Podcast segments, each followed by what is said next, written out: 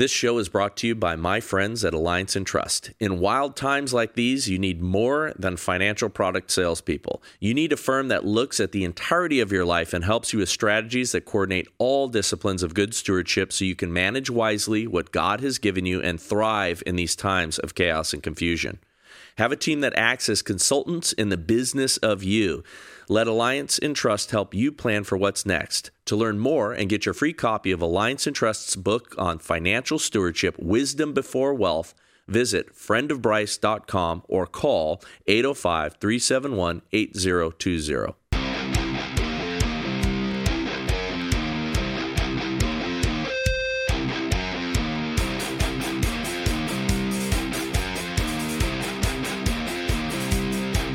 Welcome to the Bryce Eddy Show. So, today, my guest, I ran into her in a radio station. Actually, ran into her husband while she was doing her thing. Her husband and I were waiting and uh, chilling out and waiting for this superstar to be done. And then uh, I had my time on the radio. So, anyway, my guest today is Shannon Kroner. Shannon, how are you? Good. How are you? Thanks for Good. having me on. Yeah, no, I'm glad. And it was fun running into you the other night. And uh, I thought, okay, hey, let's do this because uh, you got a book coming out. You got all sorts of things that we should talk about. But um, first, let's talk about your story. So give me your uh, your bio, and it can be as long form as you want because this is a long form podcast. Okay. So, um, I'll start with like my education. My bachelor's is in English literature.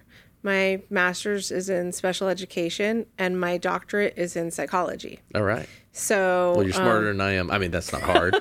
that's not hard. So and then and so the book really is just like an everything together. Like uh, I was just joking with somebody else about like if there was a Venn diagram of all my different degrees, the book would be right in the middle of it because it incorporates everything that's me. Um, but yeah, I've been working with uh, kids with special needs since about 2001. Um, as I was, I've been, I've doing like I've been doing lots of different therapy positions. So uh, I was a floor time therapist with little kids with autism, which is kind of like a play therapist. Where um, and this was like back in my early 20s, so I did not have kids then, and so I was kind of like a play therapist that helped kids with autism learn how to play appropriately. So most kids who have autism, they like we'll take a bunch of cars and line them up in a row and I was the therapist that came in to show them that like a car goes over a hill and under a tunnel and stuff like that. So that's floor time therapy.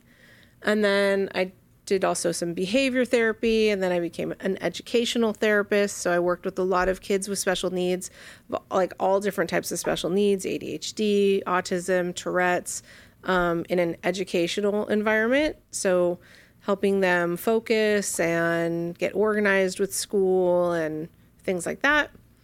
Um, and then throughout learning about uh, special needs issues, like developmental issues and things, um, I got really involved in learning about vaccines. I started doing a lot of vaccine research because every new client that I, well, I would say almost every new client that I had when I would do an intake and I would ask, you know, did your child always have autism? Did they always have seizure disorders, things like that? Um, I would say like nine out of 10 times the parents would tell me that their child was born healthy, meeting all their milestones. And then at a certain point, like at their one year annual doctor's visit or two years old, uh, they got a series of vaccines and then they kind of lost whatever speech they had or eye contact or um, the, even the ability to walk. They would start walking on their tiptoes and things like that. And so throughout my like early 20s, I became really interested in vaccines because um, I kept hearing these stories over and over again. And I wanted to see like what what is it about vaccines? Because I um, you know I was fully vaccinated as a child. And um, so I never really kind of equated like vaccines with something bad. It was like the thing to do is what Yeah, well, You know? I, I think I mean you and I are probably uh, um, you know grew up in the same era anyway, and uh, it uh, what I didn't realize, and I've said this on the show before because I've had um, you know anti-vaccination folks on before, and I thought y'all were crazy. um, and, and, partly because you know my dad um, had polio when he was young, when he was two. Uh, he was born in 1950. Had polio when he was two. Lost the use of his legs, and you know since then has always been on crutches, or um, these days he's got a really fast wheelchair. Uh, really fit guy. You know, I never really viewed him as handicapped because he was such a athletic, capable guy, strong, buff, all that stuff. But he couldn't walk. Um, and and so I always thought, oh, well, vaccines, you know, saved us from things like that. And what I also when I, you know, people were getting into the anti-vax stuff, you know, some of you know my crazy fr- uh, friends' wives and you know things like that, and I'm like, oh, please, you know, and right, right and just dismissing it. Um, uh, but what I didn't realize was the sheer number of vaccines they started to give kids. I didn't realize, right. and thankfully my wife, uh, you know, knew better than I did, and and you know limited severely all of that. Um, our girls got some of the re- uh, required quote unquote vaccinations, but um, you know we didn't go down that that complete path, and thankfully so, because I now know more and more people whose kids were adversely affected and mm-hmm. and did get uh, what appears to be autism and other things as a result. Um, and it's you know too much to for it to be a coincidence. Yeah. So. Um, you combine that plus then reading like uh, Bobby Kennedy's book and starting to look at it more and have conversations with you guys. Okay, you know we're, we're you're on to something. Have you ever gone down the polio rabbit hole? Um, a little bit. So I've had I've had uh, a few folks kind of tell me, um, you know, some of what was happening, and you can, you know, so there's two really good books. Okay, yeah, sure. Uh, Dissolving Illusions, and oh gosh, the other one is by that's by Suzanne Humphries. The other one is by Forrest Maready. I don't know if I said his name right, but Forrest Maready, something like that, and it's called uh, The Moth and the Iron Lung, I think. I think that's the name of it. But both of those are really about what really happened with polio and the polio vaccine and what was going on at the time and the actual like numbers of how polio was actually starting to decrease prior to the vaccine coming yeah. out and why that is. And um, really crazy fun fact about me is that uh, and this my my grandmother told me this years ago uh, before she passed but her i'm totally gonna get this wrong but her sisters husbands let's see her sister's husband's cousin was salk and okay. that was the creator of the polio vaccine so somehow along my You've got family, family whatever, connection. family connection to the creator of the polio vaccine, and I was like, oh wow, I'm I'm kind of here uh, to reverse the damage that has been done. Yeah. so. Well, I, I, mean, you know, and, and uh, I'll look into that, and and I don't again hold the same views that I did because I've um, you know now learned so much about what you know the pharmaceutical industry and our medical establishment and all the things yeah. that they did and and how much uh, you know money they raked in uh, mandating all of these things right. and sending all of these kids down this path. And um, you know it's it's it's pretty hard to look at now without being at the very least concerned. Yes definitely. Um, yeah i mean it really is if you follow the money you'll see you'll find the corruption is really how it goes. And after 1986 uh, was the 1986 Act, and they took um, what was happening is that uh, people were suing the pharmaceutical companies for vaccine injury up until 1986, and our government thought that um, it was going to damage the vaccine industry, and that so what they did is they made the vaccines no liability. They took away the liability, and once there was no liability to vaccine injury, uh, they were able to put whatever vaccines they wanted onto the vaccine schedule, as many as they wanted. Um, when I was a kid, uh, we're you and I are probably somewhere in the same age range. That I mean, I got maybe like nine. My beard is much grayer than yours, though, so I think I'm older. I think I'm older. Probably not that much older, but um, you know, uh, unless you look really good for your age, but um, but so you know they just started putting all these vaccines and there's no liability and it just kept adding up and adding up Yeah, until like, I- t- like it's a I got great nine. business model for them if you think about it. I mean, it's an awesome Yeah. business model Well, that they've crafted out. You know, I mean, today a child, a child born today, by the time they are 18 years old, is expected to get close to 100 vaccines. Yeah. like 100. In it's 100 doses, so it's 17 vaccines and hu- 100, almost a 100 doses of those because now they just added the COVID vaccine to the childhood schedule last November, and so I mean, here I got maybe like nine as a kid, and that compare that to like yeah, a hundred is yeah, I remember something like yeah, seven, eight, nine, somewhere in that number. Yeah. Uh, when I looked into it, um, and yeah, and didn't realize that yeah, they they're like pumping you full of all kinds of poisons. yes, and you know, and it's not just. I mean, it's not just a vaccine. It's like there's a lot of chemicals and stuff in there, and some of them are carcinogenic, and some of them have actual like the DNA of of other humans because there's fetal cells. There's human fetal cell DNA that are in the vaccines. It's like not a conspiracy. I think people think like, oh, that's crazy, but you just do a little research, um, and it's easy to find.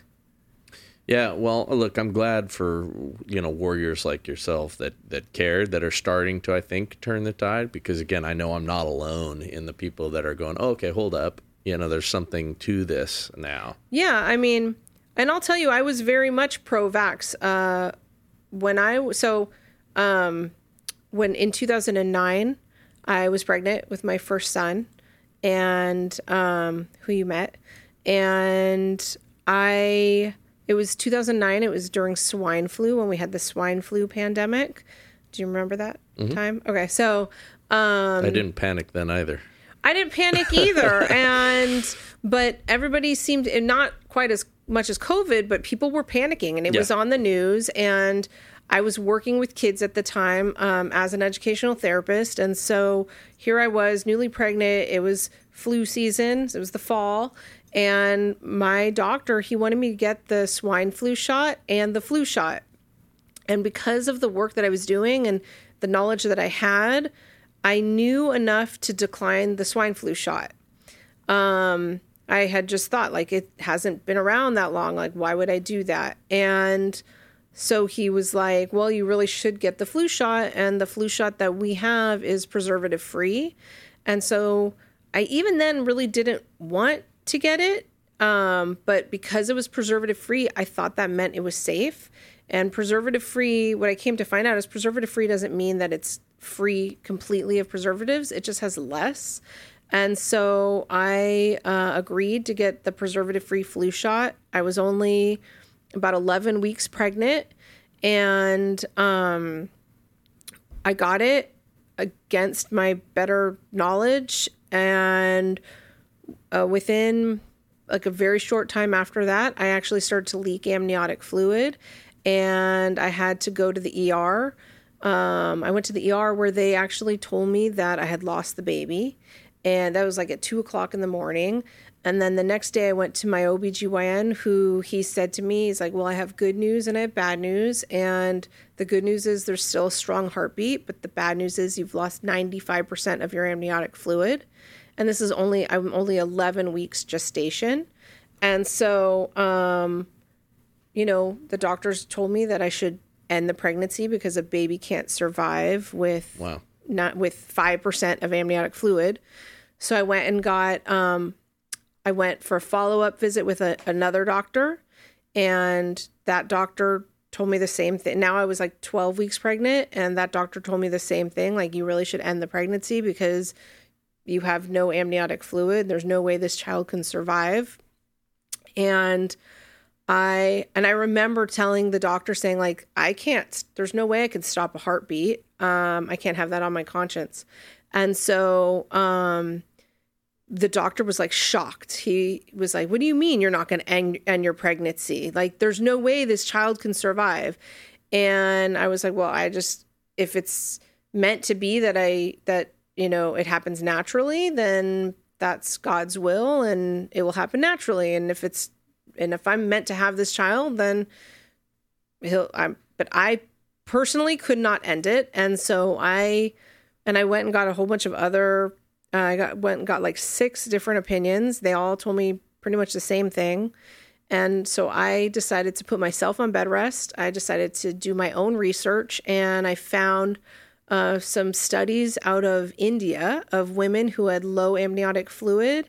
And the solution was so simple it was just to be hydrated, hmm. like overly hydrated. And not a single doctor told me that. I feel like maybe they didn't even know but I put myself on bed rest and drank a lot of water every single day. Didn't leave the couch or my bed, just drank water. And um, by week 20, my amniotic fluid was back to 100%. Wow. And all the doctors that I had seen was like, they were like, this is a miracle. And I was like, well, yeah, definitely it was a miracle.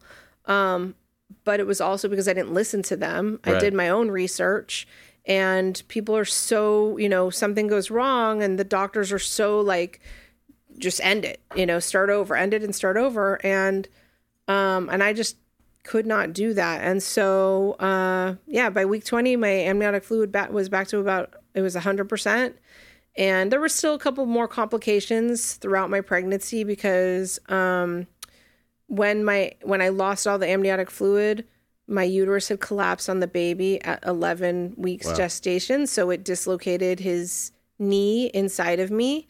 So he grew inside of me with an, a dislocated knee. But um, I was able to carry the baby full term.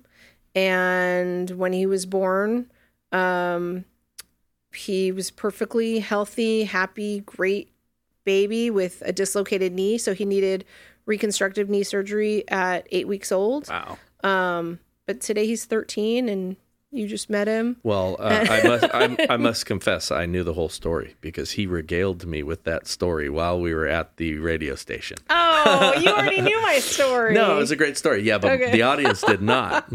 And it's, uh, I didn't know that you knew that story. Yeah, yeah, no, it was cute because he was he was telling me. He told you that. Told my me, son told you that. He told me the whole story. That's yeah. interesting. I've actually never heard him. I've never heard him tell that story. Yeah, yeah, no, he he only hears me tell that story. Yes, so. well, he told it well. So, oh, wow. Yeah that's good to know. I'm glad that he did that. Yeah, yeah. Um, but I um, didn't want to. I didn't want to spoil your telling because oh, the audience needs to hear those things because those you, things you are awesome. I have actually have never heard him tell anybody that story, yeah. so that's really neat. Well, he did a good job. Um, but yeah, so, but I mean, that's like my vaccine injury, and you know, I learned a lot from that moment because I did follow what the doctor say, and it that it was a it was the most stressful pregnancy. I would never wish that upon anybody. How um how all that happened and you know, thank God he's here and thank God he's healthy and smart and happy and great. Um but had I listened to any of the other doctors, then you know, he wouldn't be here today. So um so anyway, so that's my story. Yeah, and then well, amen. You know, praise, praise God. I mean, that's uh, that's cool, and I'm and I uh, I admire um, women or men who make those kind of stands because the medical establishment and sometimes you know you're listening to people you know in authority telling you hey this is going to be awful you gotta this is what you gotta do right and so there's a, a pretty significant uh, amount of courage that it takes to just defy oh, it and say you, you, know the world was against to. me during yeah. that time everyone was against me. Everyone was like, you really, you're not listening to the doctors. You're not hearing what they're saying. You need to listen to the doctors. And me, I was, I'm this really like headstrong person. I'm the type of person that if someone says you can't do something, I will do it. And I, I, I will must like confess, I knew that too because your husband told me those stories. No, I'm just kidding. I'm just kidding. that is how I am. Like someone tells me you can't do something, I will do it, and I will show you how well I did it. You know? Yeah. No, that's good. And so, um, so yeah, so I get and you know, and then I guess that's part of my whole like vaccine journey is uh and living in California, we have the craziest mandate laws in the country. And so it's just natural that I'm this like huge activist for freedom of choice with vaccines, you know? Uh, well, I was told online the other day that vaccinations weren't forced on us at all during COVID. Nobody was forced to get the vaccine. Um, a- and what's what's funny, and I, I heard uh, similar, and this is their talking point, and I'm sure you're familiar with it. We're against forced vaccinations. So this comes from a left wing guy, and um, I heard the exact same position taken on on um, a guest that Tim Pool had on his show and and what they say is I am totally opposed to the government forcing you, and uh, uh, and what they mean by force, because you always have to ask what's the definition of that.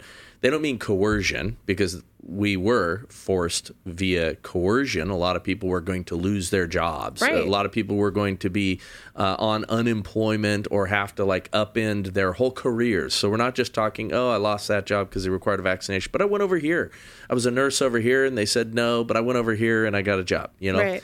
um, the whole industries said you can't you know work in your career anymore based on not having this vaccine uh, but what they say is it's only forced if the if uh, the government goes and straps you down to a table and gives you the vaccine Wow. and that's lit- that's exactly what their talking point is. So they say, "Oh, you had a choice.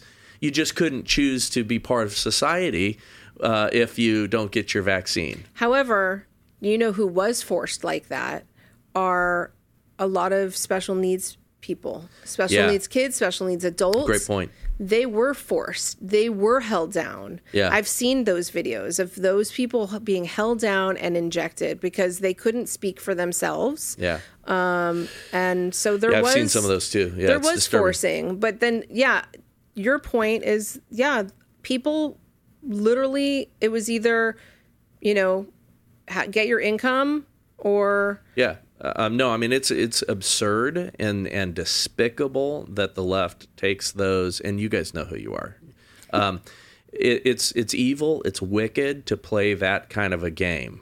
Now, I respect it if you say, "Oh no, but we we have to force people, Bryce, because uh, you know it's for the greater good of society." At least that, that's some kind of an argument. But for them to deny um, that that people were forced and and really had little to no other choices, yeah, not only were people forced, but they were shamed. yeah, They were societal you know- pressure was intense. Oh my god. yeah, Let me tell you, I was refused entrance into places uh many times. I was refused, you know, into restaurants, into stores and yeah. things like that. And I got into restaurants because they had weak maitre d's or hosts. Do not trust these woke banks. Do not put your money into ESG funds. Instead, why don't you talk to the Alliance Entrust family? Finance is in their blood. I grew up with them and they've handled my entire financial world for nearly 30 years. And as a testament to their talents, they've managed to keep me not just out of trouble, which in and of itself is remarkable, but they've helped me to build real wealth. They've assisted me through complex business transactions and family matters. Now, even my daughters are working with Uncle Randy to put financial disciplines in place for their futures. Invest with people who share our values and will help you to be a good steward with what God has given you. Let Alliance Entrust help you plan for what's next. To learn more and get your free copy of Alliance Entrust's book on financial stewardship, Wisdom Before Wealth, visit friendofbryce.com or call 805 371 8020.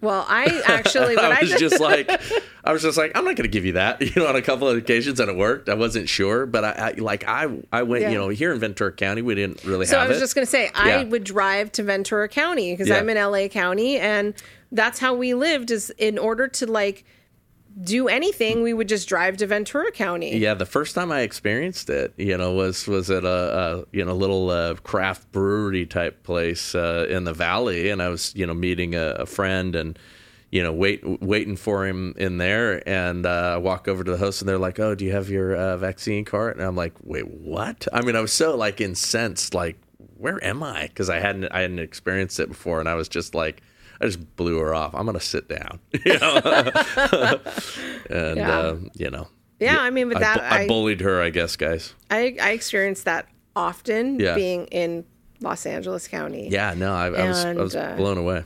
It was actually even during when everything was locked down. Uh, my family and I we like wanted a day out, so we went to a park in Oxnard, and there was nobody else there. We picked up like food to go, had a picnic in the park, put our blanket down, and right as we put the blanket down, the police showed up, and they told us we could not stay there, and I was like. There's no one here.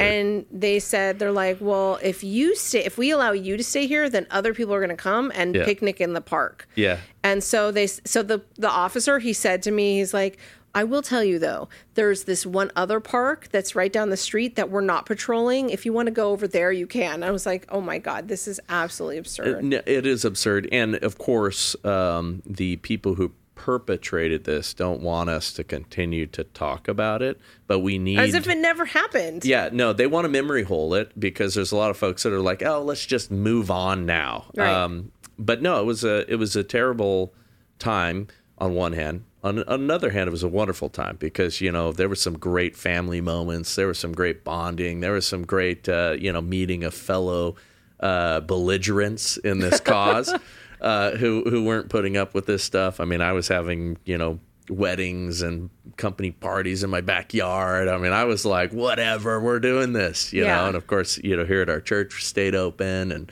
you yeah, know I actually else. discovered Godspeak because of the pandemic. yeah, yeah. So that's where people were going and meeting others and stuff like Yeah, that. So- you and another couple thousand people that Right. we didn't have before. exactly. Yeah. That's exactly right. So No, so I mean, in, in one sense, I mean, there's a little bit of. Uh, somebody said the other day that they had nostalgia for um, 2020 for the lockdowns or something like that, and and everybody was mocking them, but they were meaning it in a bad way at the time. Um, the nostalgia I have for 2020 is the the traffic issue. oh yeah, that was nice. That was so nice. You could zip around LA pretty good. I I would ride my bike everywhere. See Yeah. now I won't ride my bike my bike on like public streets, but I was riding miles and miles because there was like not a car around, and so and I felt safer.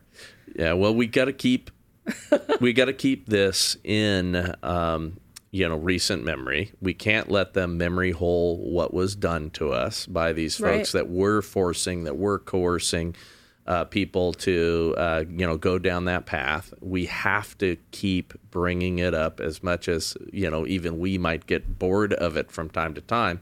We still have to uh, have that never again mentality because they're going to do this to us another time. Oh, a hundred And they are and they are working on and they're they're uh, already telegraphing their next moves. They're already uh, you know doing event 202 and other things, and they're talking about a number of different things, including you know cyber attacks and you know different our things that are food coming. supply. Yeah. Um, so they're they're um, you know they're going to want to try it again because Yeah. it, it went so well for them the first time.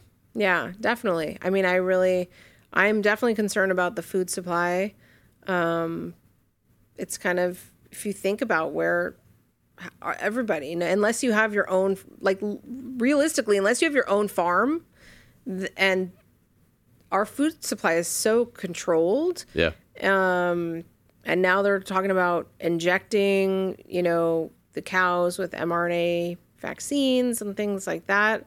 Uh, I've been really like I've been making a list of all the different um, ranchers that have publicly stated that they won't be using mRNA vaccines, so that I know where to go and get meat and stuff. Yeah, well, we're moving on to a, a you know parallel um, economy, and I hope that um, it doesn't get stifled. Because if you want to be filled with poison, if you need that um, M- mRNA um, buzzing around in your body, and you think that's great stuff, hey, fine. Um, you know, keep it keep it away from uh, those of us that do not want it.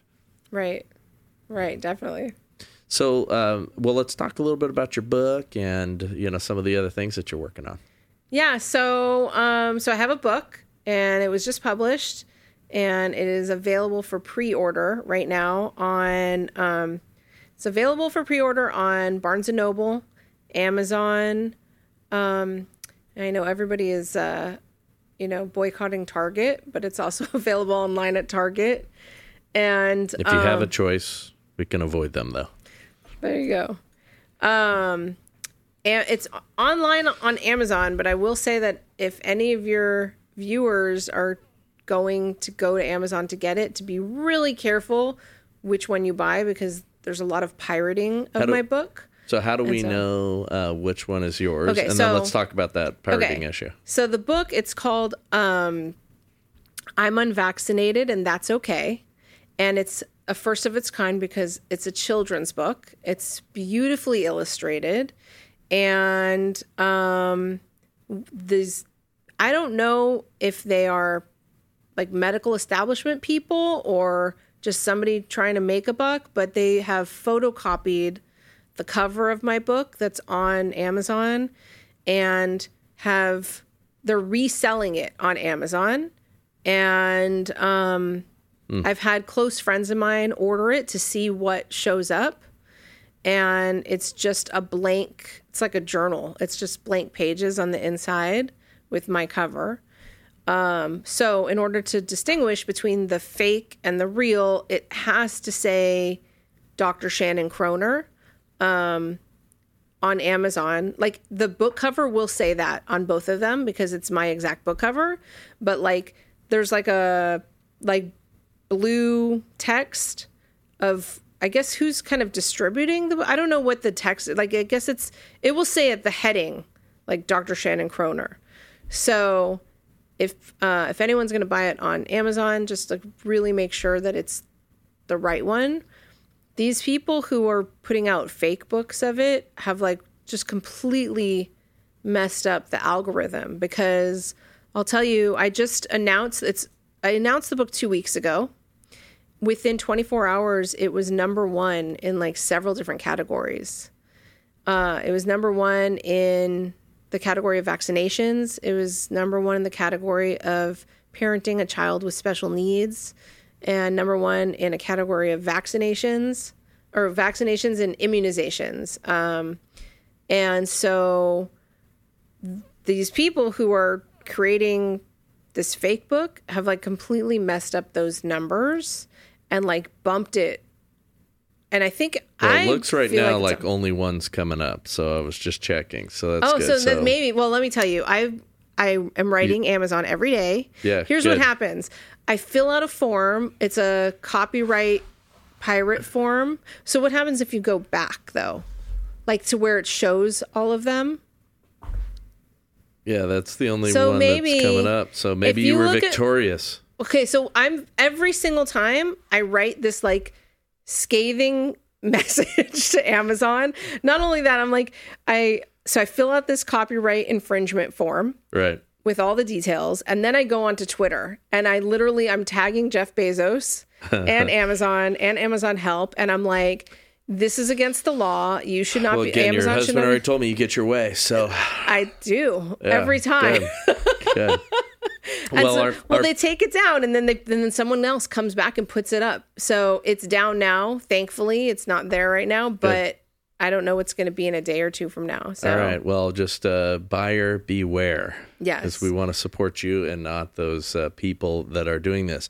It's interesting though, um, because you had told me before we began recording that um, a lot of books that are uh, anti-vaccine or of this genre, this happens to them. Yeah, So there's a lot of people messing. I think uh, that you know, there's a lot of spiritual warfare that goes on, but there's a lot of just evil actors that are out there as Yeah, well that trolls. are are doing this stuff to yeah to try to harm this point of view.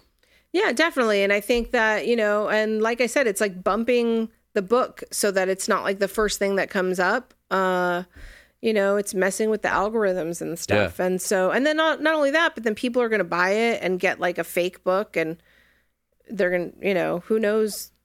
That's, They're going to send you loses my cre- yeah exactly my credibility and stuff and i'll tell you this book it's like a foolproof book on well so let me just explain what the book is it's so it's I'm unvaccinated. That's okay. And it's a children's book, and illu- every page is illustrated. And it is the story of a young boy who is unvaccinated and he has an older sibling who is vaccine injured. And so this young boy explains what life is like for him and his family to pretty much navigate today's world with so many pressures to vaccinate.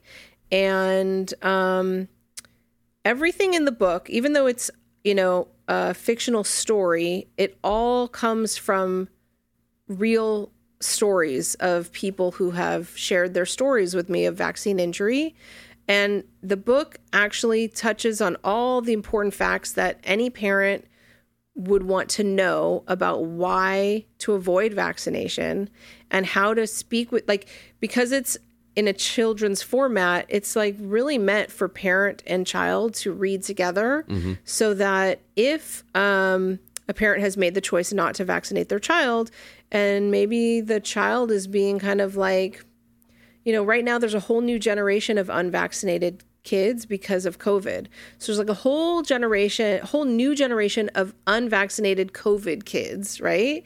And so they're kind of being like pushed at like it's the whole like uh bullying going on right now of like oh you're not vaccinated well i can't play with you type of stuff and um you know so this book is meant to appeal to both parents and kids Right. and to help open the lines of communication between parent and child on the decisions that they make regarding vaccinations.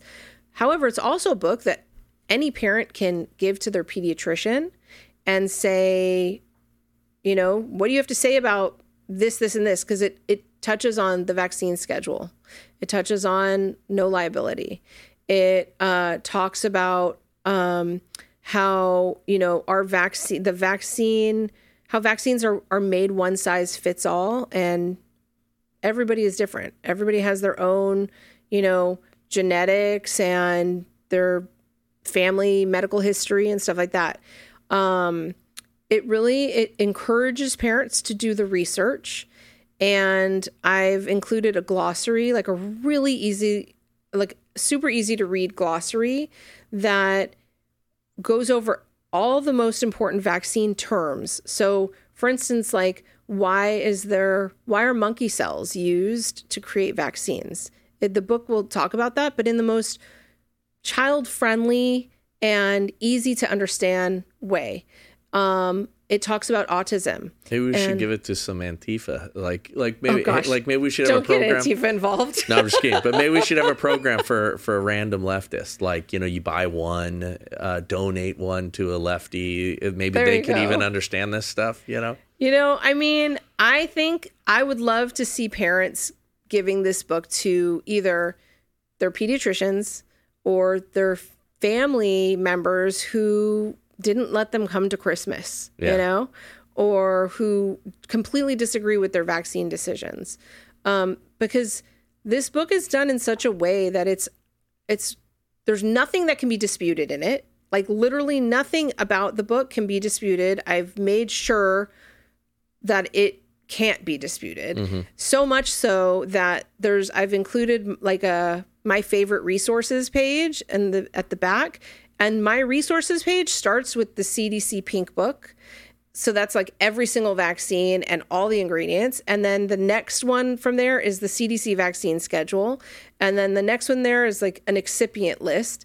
So I'm just encouraging parents like you do the research, you make the decisions and the book is really it's completely about vaccine choice and respecting the choices of others. It honestly sounds like it's uh, a good resource for parents just themselves. I mean, It is, but know? it's like in the most Yeah. it's in the in the simplest kindest way that's like very it's a really easy book to love, I think. Mm-hmm. I mean, I'm biased, but uh you can plug your own book. That's but uh, but I'll, and I'll tell you this: every single page, because it's a children's book, every single page, my children were very much involved. Um, my kids, I homeschool my kids, so Right. they're home with me while I'm writing this book. excellent. And so they every page in there has their approval, you know. the illustrations, the text, everything. I'm like, do you understand what this says? What do you think about the picture?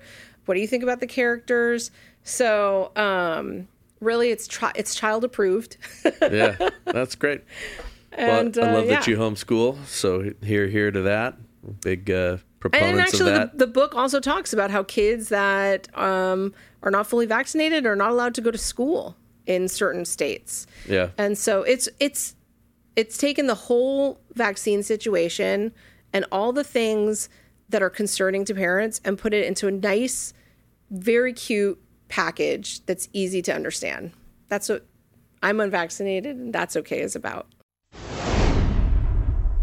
Summer is here, and Good Ranchers wants to give you what you've been craving a nice summer steak on the grill. Can you hear the sizzle already? I'm not sure what your favorite steak is, but mine is literally every steak I get from Good Ranchers. Every cut that they source from local American farms is hand cut, trimmed, and aged to perfection. Good Ranchers is proud to be a trusted source for high quality, all American meat, and they are the way to get the most out of your summer grilling season.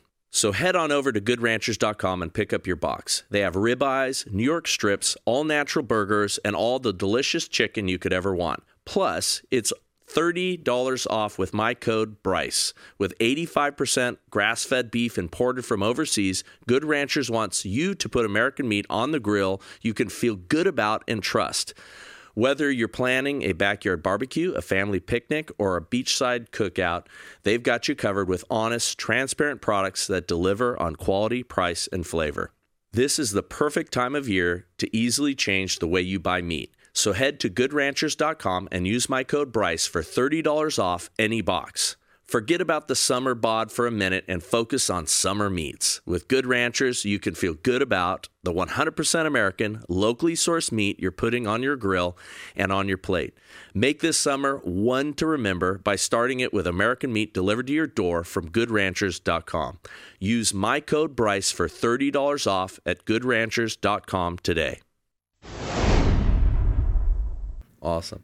Well, and it's um, uh, published by Skyhorse, It's published by Skyhorse. which t- Tony Lyons and those folks over there, they Um, yeah. are uh, the uh, Tony's been on the show before, and they are brave, uh, one of the last brave publishers uh, Yeah. out there. That, And then it's uh, does, does also- this. It's great, The imprint for it is ICAN, which is Del Bigtree's organization. awesome. So, um, yeah, Informed Consent Ne- Action Network, they uh, did the imprint for it. So they're helping to market it and stuff like that as well.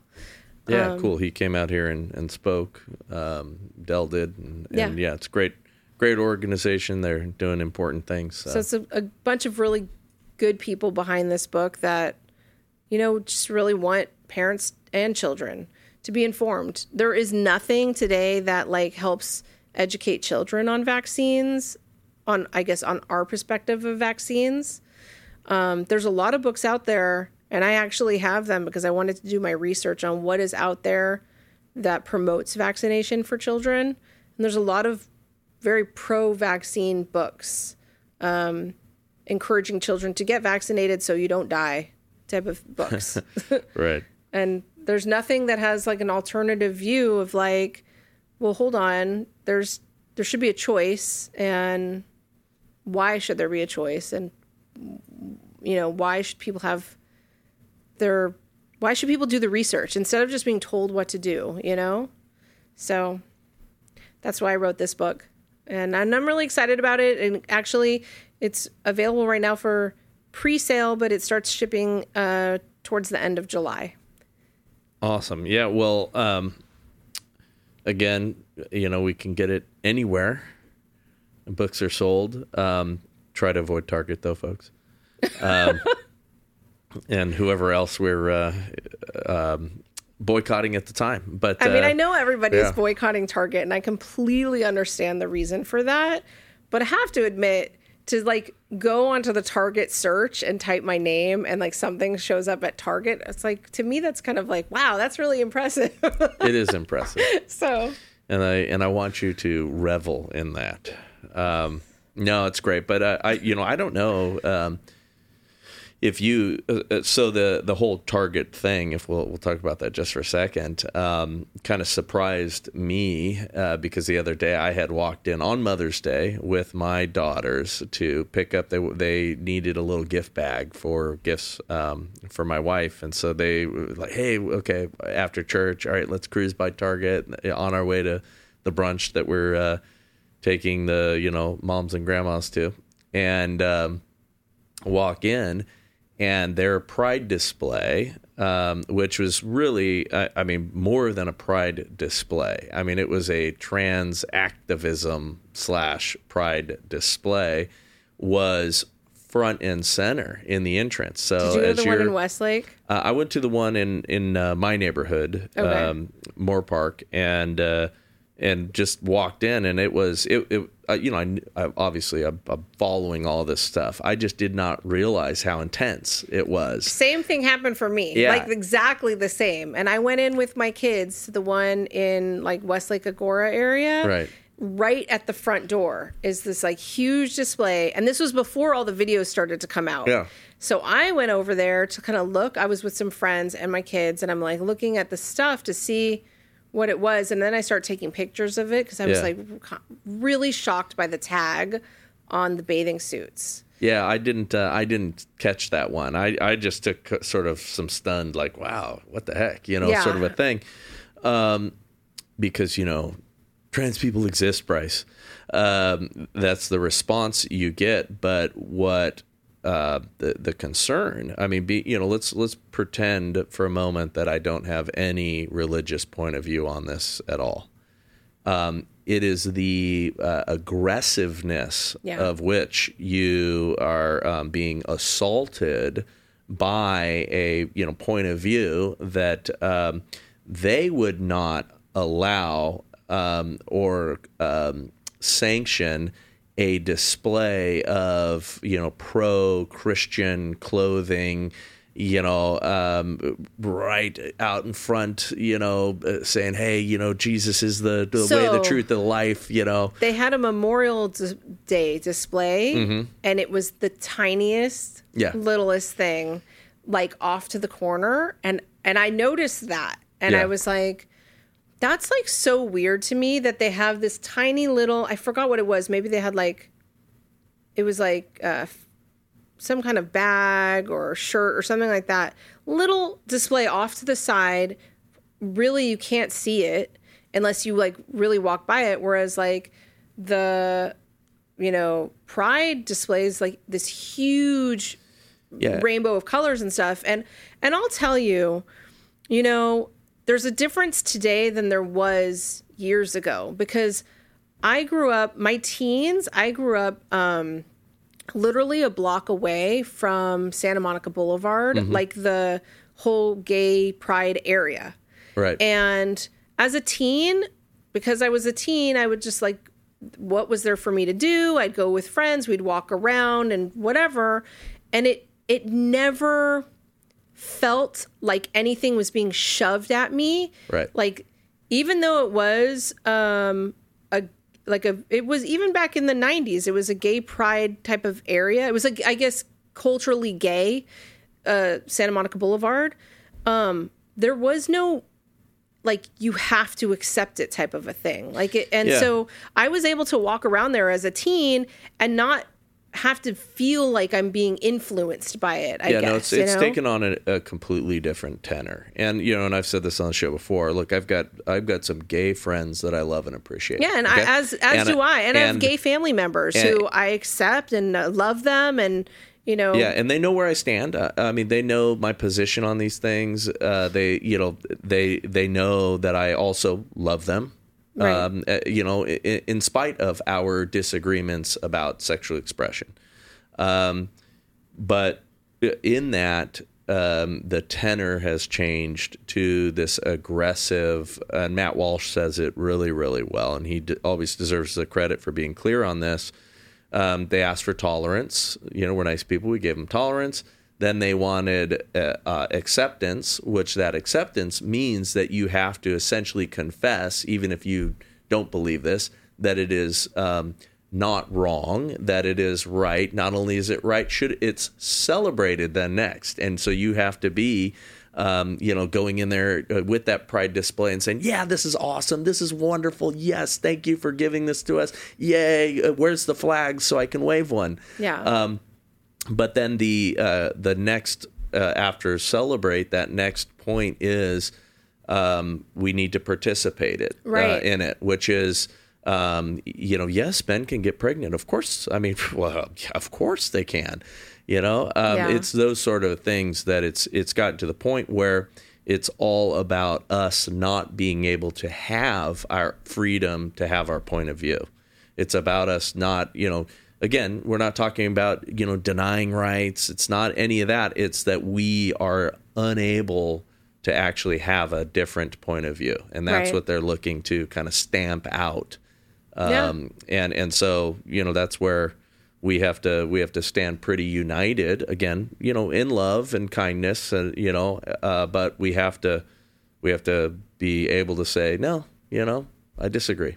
Now, can you imagine if the vaccine choice people took the same attitude, right? Of like, you have to accept me, and here's my big display Yeah. of like all the re, you know what I mean? Like, we there we people were literally not allowed to go into restaurants. Now, Yeah. I mean, it's Sounds pretty discriminatory right to me. and so and you made a good point about what matt walsh said is like yeah there's like these different levels where it's like acceptance and then but then it's now it's like you have to take part in it you have to and you have to have your kids take part in it which is to me that's where that's the line i draw Yeah, well, they're after that because they don't want us to teach um, our kids what we believe. So they're doing what they can, and it's through all the um, you know Marxist-based queer theory stuff, um, where you know they even in their own words, we're gonna we're gonna uh, work so hard at this that there's glitter in the carpet that will never come out. You know, we're gonna we're gonna infect, and, and essentially the the idea is we're going to so penetrate your children's minds that that, that you know they can't escape from our aims Right. and it's and it's to uh, again erode our ability as parents and our ability as as Christians to to say no you know we disagree with that and again you know um, in a normal sane society you can have people of differing points of views where we Definitely. we still live together and we do all that respect um, each yeah, other but- love but- each other but it's and uh, it's going too views. far It and is. it's and it- because that's not what they want they do not want you and I to have any different uh, uh, different points of view we're not going to be allowed to Well, and it's they could help interesting it. too if you speak with um, gay conservatives to hear their perspective Mm-hmm. on the whole trans thing, because like so I have you know friends and family who are gay conservatives, and the trans movement actually like hurts the gay like the same the I don't know how to explain it in the I want to be like totally politically correct here. but like But you don't have to on the show because we're not on YouTube. But um, okay, well but for but me you know, I mean, would- listen. you well, know, what like well, we what we want to always strive to do is you know be truthful, um, yet kind. right. and respectful. And uh, the the reason that they are um, transforming our words into you know oh, words of hate and bigots, and you know they have to say all of that. Yeah. Because then they can um, act against us, and they can you know enact laws against us, and all that. So they have to position you know our differences in opinions or beliefs as something wholly evil uh, as it's mean, it's hateful, you know, all that stuff. I don't have a hateful bone in my body towards these folks. In fact, I have great compassion for That's exactly- for the uh, tr- trans community that's being lied to the, because it's not making them happy. They're Right. not going down a path. I mean, you know, castrating themselves or chemically mutilating themselves is not making them happy, and uh, and that's going to become more and more apparent as more of this is is um, you know going on in our culture, and you see more people kind of come out of it and get rescued out of it and go, "What was I thinking?" Yeah. Yeah, I I feel the same. I feel I do. I also feel like uh compassion for them and that you know, especially coming from a background in psychology. Yeah. You know, um, I feel that right now there's so much brainwashing going on. Yeah. Uh, that and progress brainwashing programming. It's the same thing that happened with COVID, like the fear. You know, uh, all the fear, fear, fear. Be scared, be scared. It's the same type of uh, brainwashing that's going on, and so I feel definite compassion. And I will say, like, I don't care what someone does in their home with the, like what they're doing in their home themselves with their friends or whatever but as long as like it's it to me it's more about like the children like if Yeah. you're putting those ideologies on my children like i want to be able to teach my children i think that's one of the reasons why i like love homeschool you yeah. know Yeah. is because uh, I'm able to raise my kids with our family values and not the values of what maybe a certain teacher believes that they should believe, you know? Yeah.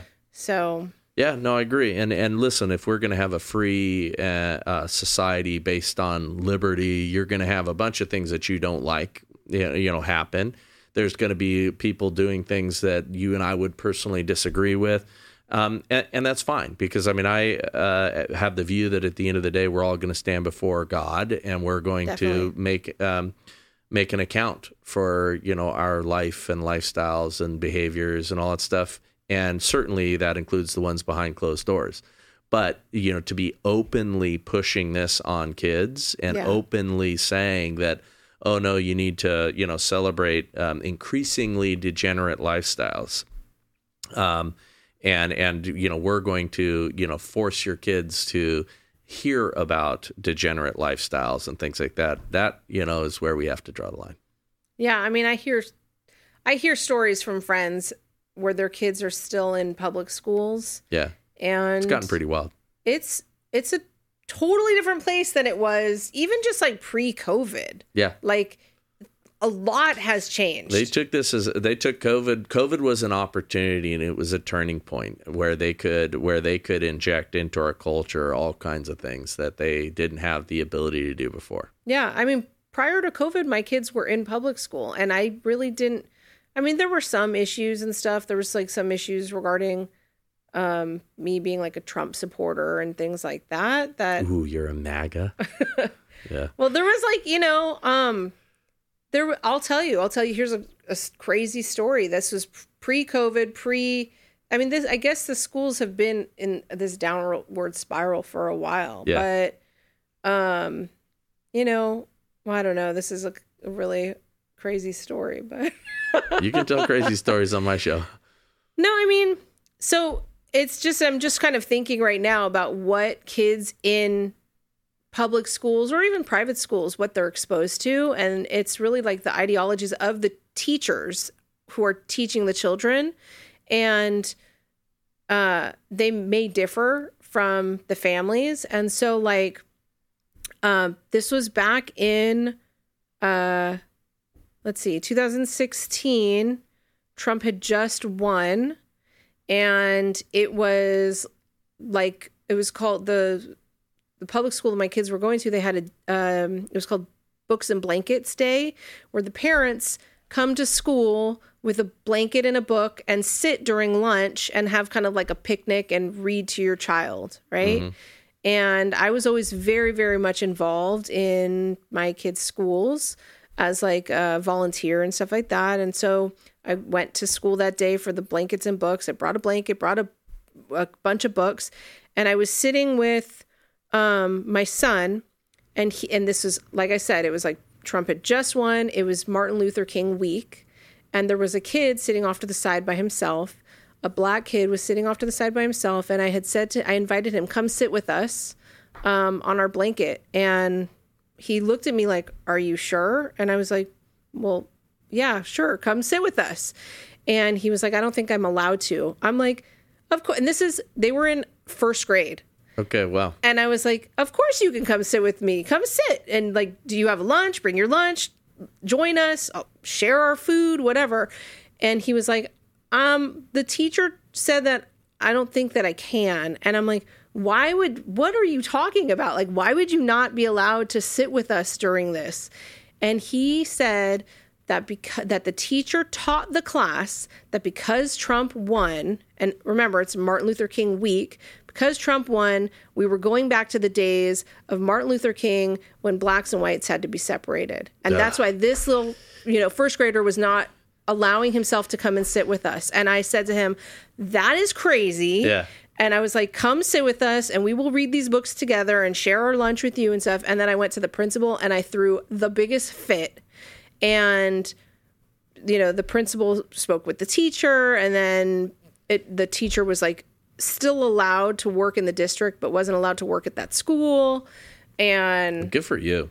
oh, I Yeah, I mean that's there So, I mean, some our terribly schools- stupid things. our public schools have been in this Yeah. like downward crazy spiral for a, a while now um, but i think even now after covid it's the stories i hear are just they're mind-blowing to me Yeah, yeah. Well, there, there were so many things that um, you know in Obama's time uh, through uh, you know Trump's time that were encouraged to continue to to divide us, and it was a lot of teachers and people in, in positions of authority that were perpetuating those. But imagine a little kid, you know, a first grader being Well, told something things. that got into his brain like that, like, oh, well, yeah, okay, I, I'm gonna, um, you know, be hated on. It's horrible Yeah. it's horrible for any child to think that about who they are and that a teacher would educate them or teach that type type of a lesson Yeah, it's wild. Um, and then and that's the thing is like parents don't know what's going on in the schools they really don't know what's going on in the schools and what they're being taught and yeah. Well, on this show, we're doing our best to have people um, talk about that. I think we've been effective, which is why I get you know all kinds of hate here locally because we've called gosh. out our local school district quite a bit. um, and uh, yeah, and and we have people on all the time that that lay out what's happening in these schools right under parents' noses. You know, while people are busy working and trying to make a life for their families and all that stuff, they're expecting that these schools are, are like what it was when we were kids, and it is not. it's not at all yeah, It's not at all. And actually, when my kids were in public school, that's one one of the reasons why I made sure that I was very involved Yeah. in the schools because I wanted to see what was going on in the classrooms. yeah, that's yeah, no, that's good, and that's what parents need to be doing. Um, but like you and like we did, we we took them out and we homeschooled them for the all these very reasons. Just you know, seeing that we could do a better job. Yeah. and um, and you know come out with a you know a better kid at the end of the day. Um, but parents need to be involved, and that's what it really all comes down and that's it and there needs to be communication i think that's another thing is like there needs to be parents need to be involved parents need to have open lines of communication with the teachers in the school open lines of communication with their kids like i mean and that's actually even like goes right back to my book is like that's one of the, the that's what i had in mind with writing my book is that this is going to open lines of communication between parent and child regarding vaccines. Yeah, and someone even asked me recently, well, you know, she said, she goes, My children are vaccinated. What would happen if they read your book? And I said, If they read my book and they're vaccinated, they will have questions come the next time that you guys go for your well visit. Yeah, well, and, and you might be also, you know, giving them th- those thoughts um, because listen, we can indoctrinate our children, um, and and and what we call it though here on our side of it is called educating them, teaching them, training them up in the way that they should go. Right. Um, but you know, you're planting seeds for them for the future, and Definitely. and getting them to understand that okay, maybe there's something wrong here with the um, lack of liability for these companies or these other things you know so i think it's probably good for all kids to uh to you know understand this stuff and you know even your even your older kids need to be talked about Oh, you- definitely. you, need you need them to understand you know why we believe what we believe you know why we're um you know not injecting people full of poison or why we don't want to anyway Yeah. Um, so the book is I'm unvaccinated and I'm okay. We can grab it on okay. Amazon. Oh, and that's okay. I'm a vaccinated and that's okay. I'm unvaccinated and that's okay. And um, get it on Amazon and uh, anywhere else books are sold. And um, what else before I let you go? I mean, Did we miss anything? not really. I mean, and we could still keep talking. I could still keep talking. It's up to you. I mean, I could talk I, I don't want to abuse your time, but uh, but no, you tell me wh- whatever's on your uh, on your mind. Well, I'll just kind of throw out a little side note about my nonprofit organization. Sure, Can I do that? Yeah, Okay, of so um, so my organization, I started it in 2019, pre-COVID, um, because I knew adult mandates were coming. Having been in California and dealt with SB 277, which took away the religious exemption, and SB 276, which took away the medical exemption, I knew then that adult mandates were coming. So I started an organization. It's called Freedom of Religion United Solutions. The acronym is for us. And um, we I started building a faith organization, a faith coalition. Um, this is again pre-COVID, so I started kind of like cold call pastors and rabbis and just and faith leaders saying like, listen, you need to get on board with the religious freedom of choice regarding vaccines, and um, I was able to build a really amazing coalition prior to COVID so that when COVID hit, uh, I had already had a coalition of faith leaders that were uh, pro vaccine choice. And it was just natural that we, and I was already helping people with exemptions in other states for their children uh, because, you know, there are many other states that mandate the, um, the vaccine. And so or not the vaccine but childhood vaccines. So when covid came along we put together our lawyer our legal team put together um, an exemption and it was an exemption for the covid vaccine and it was specific to first responders we had one for um, people who worked in the medical field uh, one for teachers one for college students and uh, throughout the pandemic uh, my organization, for us, we were able to help thousands of people uh, keep their jobs and stay in school with our exemption. Um, we were even able to help people visit loved ones when they were refused from the hospitals. So, for instance, like uh, Dr. Judy Mikovits, she used our exemption. Her um, husband, unfortunately, was dying, and they would not allow her into the hospital. So she used our exemption to go see him. So she wow. was able to be with him for the last his last few days of life, um, using our exemption. So uh, that's something I'm like, you know, really proud of and it's still going people can just go on there the exemptions are free they just go on there and if they need a faith leader to speak with i have a huge coalition of faith leaders throughout the country and some of them are even around the world um, that are all very much, uh, you know, they're all standing united to protect the great. religious freedom of vaccine choice. That's great. So, yeah. yeah. And where do we go to? Okay, so? Actually, you can get to my book and you can get to my organization through my website, drshannonkroner.com. Oh, you should have given that us in the beginning. All right. That's the where to go. So it's just drshannonkroner.com. All right. And Kroner is K R O N E R. Got it. All right. Awesome. So, yes. Well, thanks for coming in. I appreciate you and um, keep up the good work. And you Thank know, you so much for yeah. having me on. keep getting your way. Okay. You know, make it Always. happen. Always. That's right. just how, you know, no, we need works. we we do need heroes like you that are um, you know out there fighting, willing to do the work. So appreciate you. And, if it's God's purpose for me, I'm always very much like if God wants me to do something, I'll make it happen. yeah, I um I try to be that way too, and sometimes I try to make my own things happen, and they're disasters. Well, you can't unless God wants that to happen. That is That's- right. You know. That's right. Amen. Amen. Well, thanks again, and uh, to God be the glory. Thank you so much. All right, we're out. Thank you for watching or listening to this episode of The Bryce Eddy Show. Hey, we need your help. We have a special call to action. Please subscribe to our new Rumble channel, The Bryce Eddy Show. If you've been consuming this on our church website or church channel, go ahead and subscribe to us on Rumble. We need to build those numbers there for that new dedicated channel. For your convenience, we have a link in the description below.